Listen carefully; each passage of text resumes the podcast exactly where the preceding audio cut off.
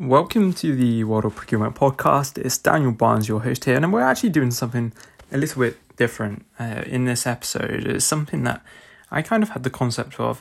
It's talking about just procurement, supply chain, commercial contract management, legal stories that I've come across that people have sent to me just in the, the week or so before the episode goes live. So today is the 29th of May, and I, I've come across a few articles and I think I've seen a fair amount of conversation around some of these topics on LinkedIn, in other communities. So I just wanted to start off by talking through some of these and just seeing where we where the, the where we as professionals, whether you're a logistics person, warehouse person, procurement pro, contract management profession, some of the things that you need to maybe be aware of moving forwards. The, this is kind of a good way to get that, that general awareness, and you can go off and do your own research. And one of the things I've come across is around global supply chains, globalization, and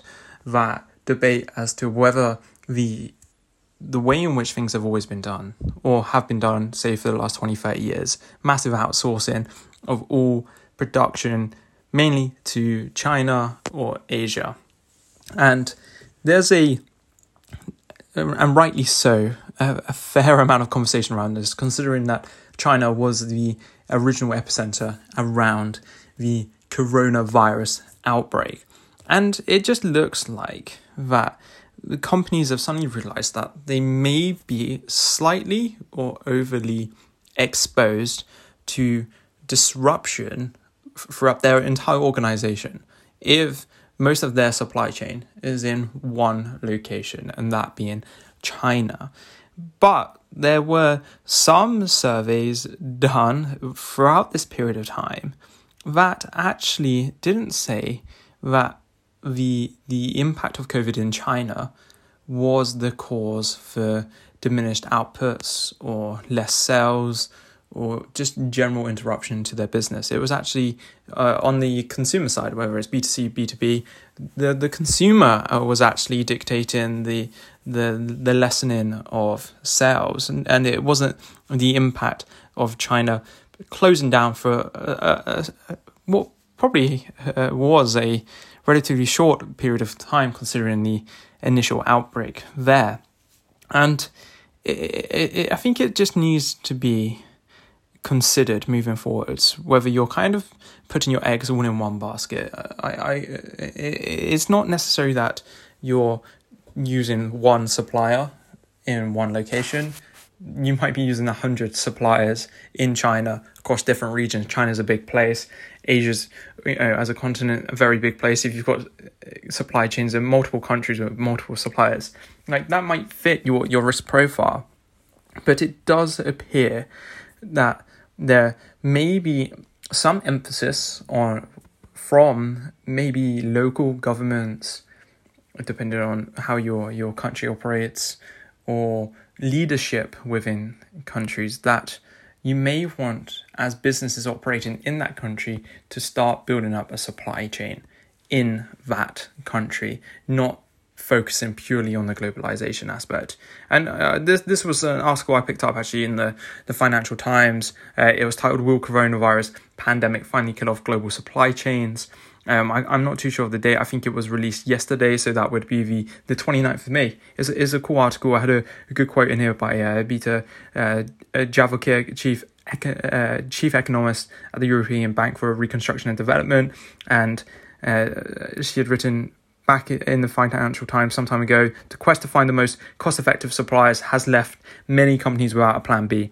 Businesses will be forced to rethink their global value chains. The disadvantages of a system that requires all of its elements to work like clockwork have now been exposed. And I think it's just a uh, something good to think about. I think the, a, a, a far better approach to to risk management within the supply chain, overexposure, and really understanding the supply chain as a whole, not just your tier one supplier. Maybe you, you know who they subcontract out to. Uh, but, but you might want to go and get full visibility of your supply chain, which you're only going to achieve, well, likely only going to achieve depending on the size of it, with some sort of software solution integration with all your supply chain, uh, blockchain developments moving forwards will hopefully be able to do this. But they're not hopefully, they certainly will be able to give you that visibility. So that was a great article. I'll, I'll link that in the show notes below. Uh, with regards to uh, another article, uh, picked up one just in the uh, the Telegraph, the UK publication, talking about supply chains uh, being stressed and shortages uh, might require a new way of looking at food production.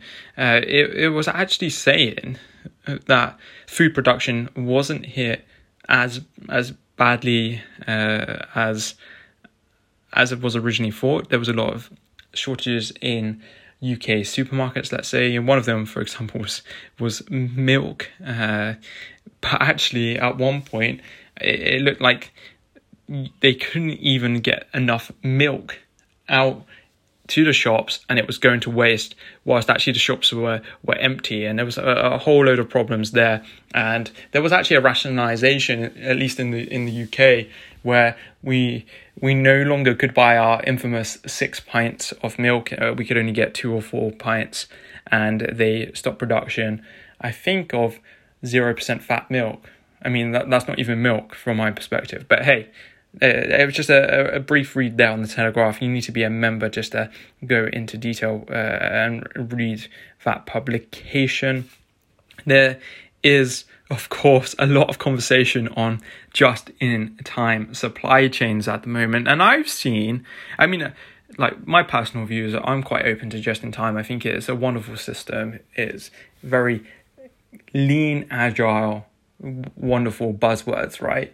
Uh, it, it delivers results, it minimizes uh, wasted cost and waste in resources uh, within your business and your supply chain. It's, it's a great thing.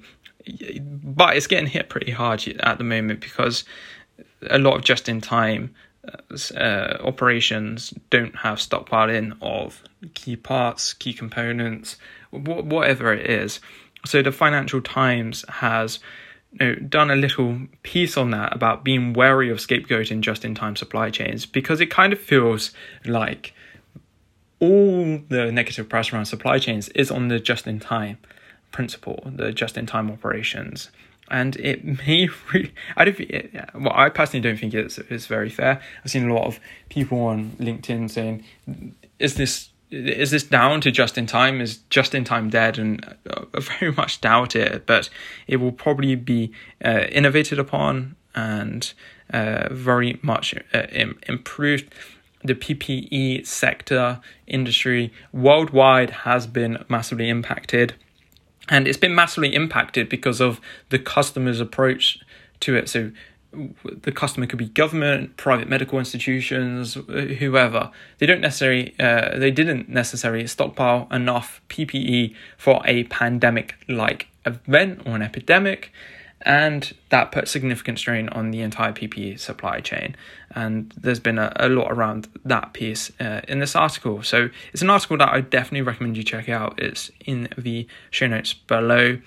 Gartner have released or revealed their their results of the 2020 supply chain top 25 it's just a, a group of leaders in this article. It's a i think it's their 16th edition of this. And you know I, i've not been in this world for 16 years. So this is all still fairly new to me and it's, it's effectively a ranking. as a it's a list of the supply chain leaders, the most uh, most impressive practices. Uh, they featured the likes of Cisco Systems, that was uh, ranked number one. You've got a few other big names: Johnson and Johnson's, uh, Schneider Electric, Nestle's on there. Um, they they had a few new uh, additions as well, I believe, such as British America, uh, British American Tobacco. So th- th- there's a wide range of suppliers. They've got their masters category. Apparently, they they introduced this in 2015. It seems pretty cool. These are kind of the almost the the the ones that are leading the way and it's got all of the suppliers that you would expect to see and when i say suppliers companies companies you would expect you got amazon amazon obviously is a logistical god goddess. It's it's incredible. Um, they've pretty much built their business around logistics and warehousing. When you think about it, uh, there's Apple, P and G, McDonald's, and Unilever also on the masters list, and I, I think that was pretty much some of the key ones that I actually found that I think are going to be massively. Uh, uh, maybe not massively impactful, but I think they're going to be a constant in our in our world. Those those conversations around just in time, uh, around globalization versus localized supply chain. So I, I I've uh, Uh, I'd encourage you to go go check them out, do some research. Let me know your thoughts on the World Procurement LinkedIn page. It's probably a good place to do.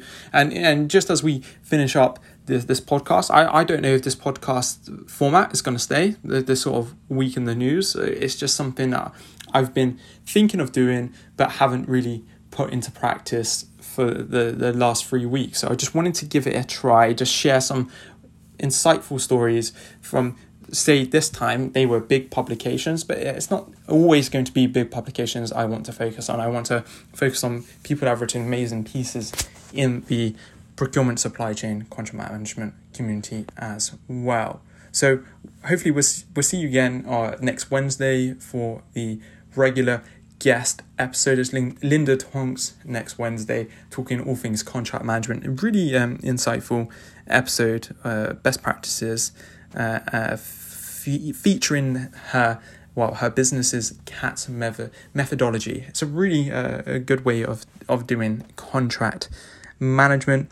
If you want to get involved with the podcast, being a guest contributor to the world of procurement, just send them an email over to content at worldofprocurement.co.uk if you just want to share your story, share something that you're you're passionate about in the space, whether in the podcast or you want to write some articles and get them published to our audience, we're, we're getting a, a, a two two to three thousand views a day of all the content, so you'll get some good visibility doing it as well. Just yeah, send something over to the email, and uh, I'll see you real soon, my friends. Thanks for listening. Really appreciate it. Uh, we think you're awesome. We'll see you soon. Goodbye.